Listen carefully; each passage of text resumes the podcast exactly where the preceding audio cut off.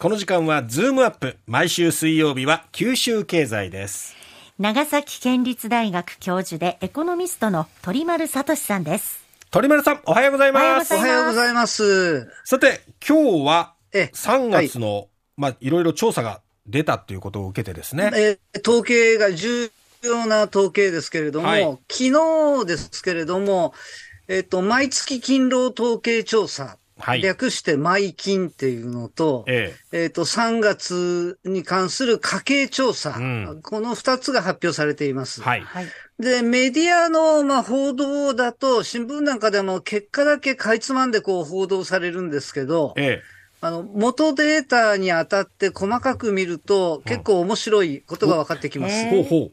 う。えあの、例えばですね、ええ。3月の1人当たりの賃金っていうのは、はい。前年同月比で15ヶ月連続上昇してるんですね。賃金が上がってると。一人当たりは伸びてるいいこ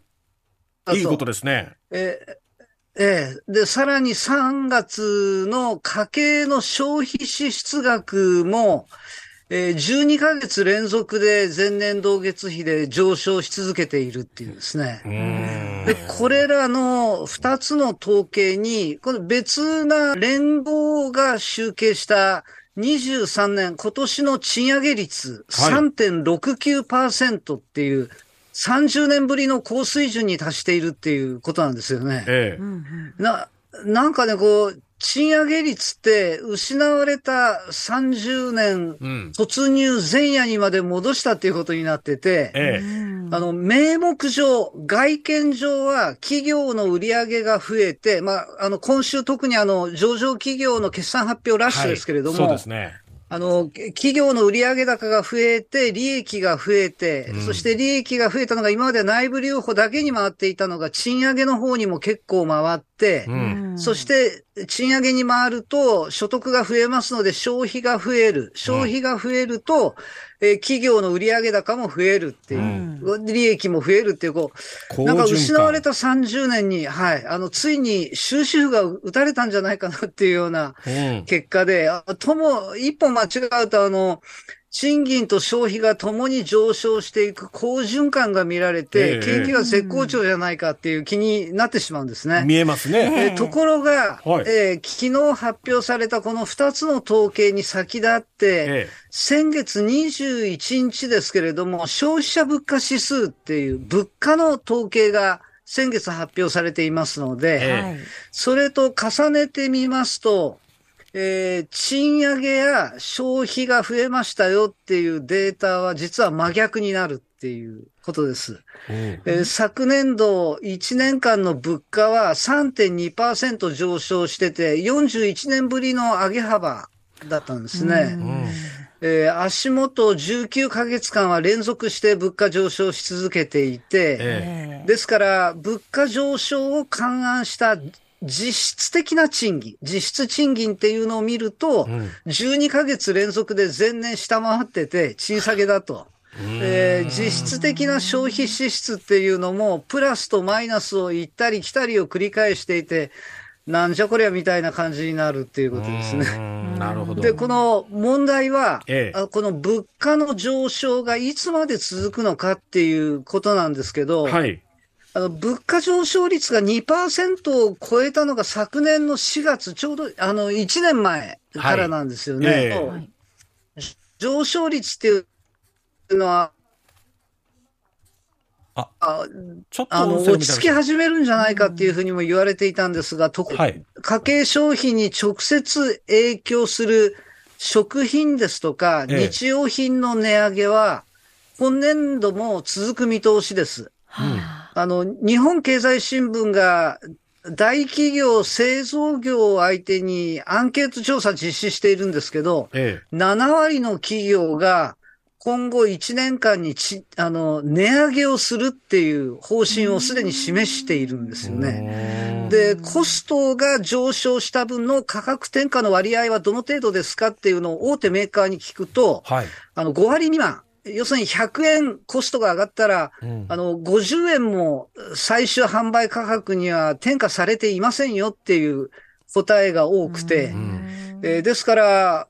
これが今年これからどんどん物価に跳ね返ってくるっていうことですので、しばらくは3%超え続けるんじゃないかっていう見方がだんだん高まってきているところですね。で、この激しい物価高騰なんですけれども、これがまあ実質賃下げになっている消費者っていうのは財布の紐を引き締め続けていますよっていうことで、大体ニュースっていうのは終わることになってるんですけど、うん、実はあの続きがあってですね、ええ。えー、足元、物価高倒産っていう、物価が高くなって倒産する企業が増えているっていう現象が出てきています。あの、この物価高倒産っていう言葉なんですが、倒産の理由っていうのはいろいろあって、あの、中小企業庁の分類では販売不振、販売不振というのが一番多いんですけれども、放、はい、経営だとか、過小資本だとか、うん、あ在庫増加だとか、設備投資が課題だとか、えー、人手不足倒産だとか、後継者難倒産だとか、まあ、いろんな名前があるんですけれども、はい、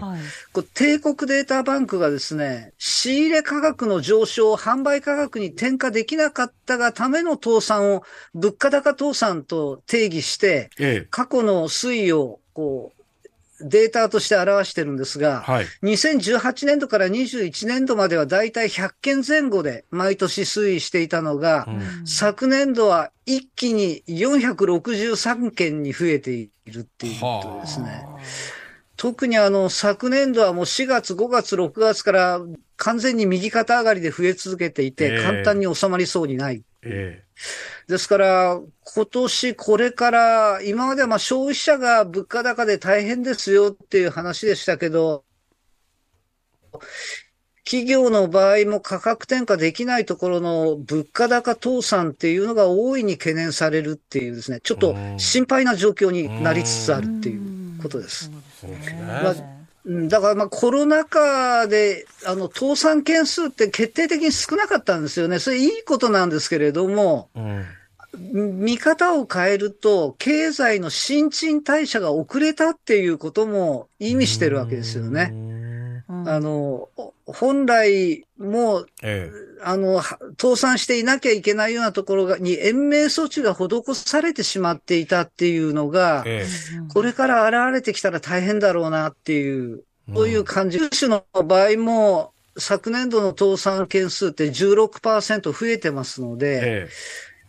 ー、これちょっと心配になるところがあるなっていうのを、実は昨日発表された2つの統計っていうのは、裏では示しているっていうことになるかと思います。うん、なるほど。まあ、物価高、我々消費者も非常に苦しい時期をね、ね。ずっと一年過ごしてますけども、ね、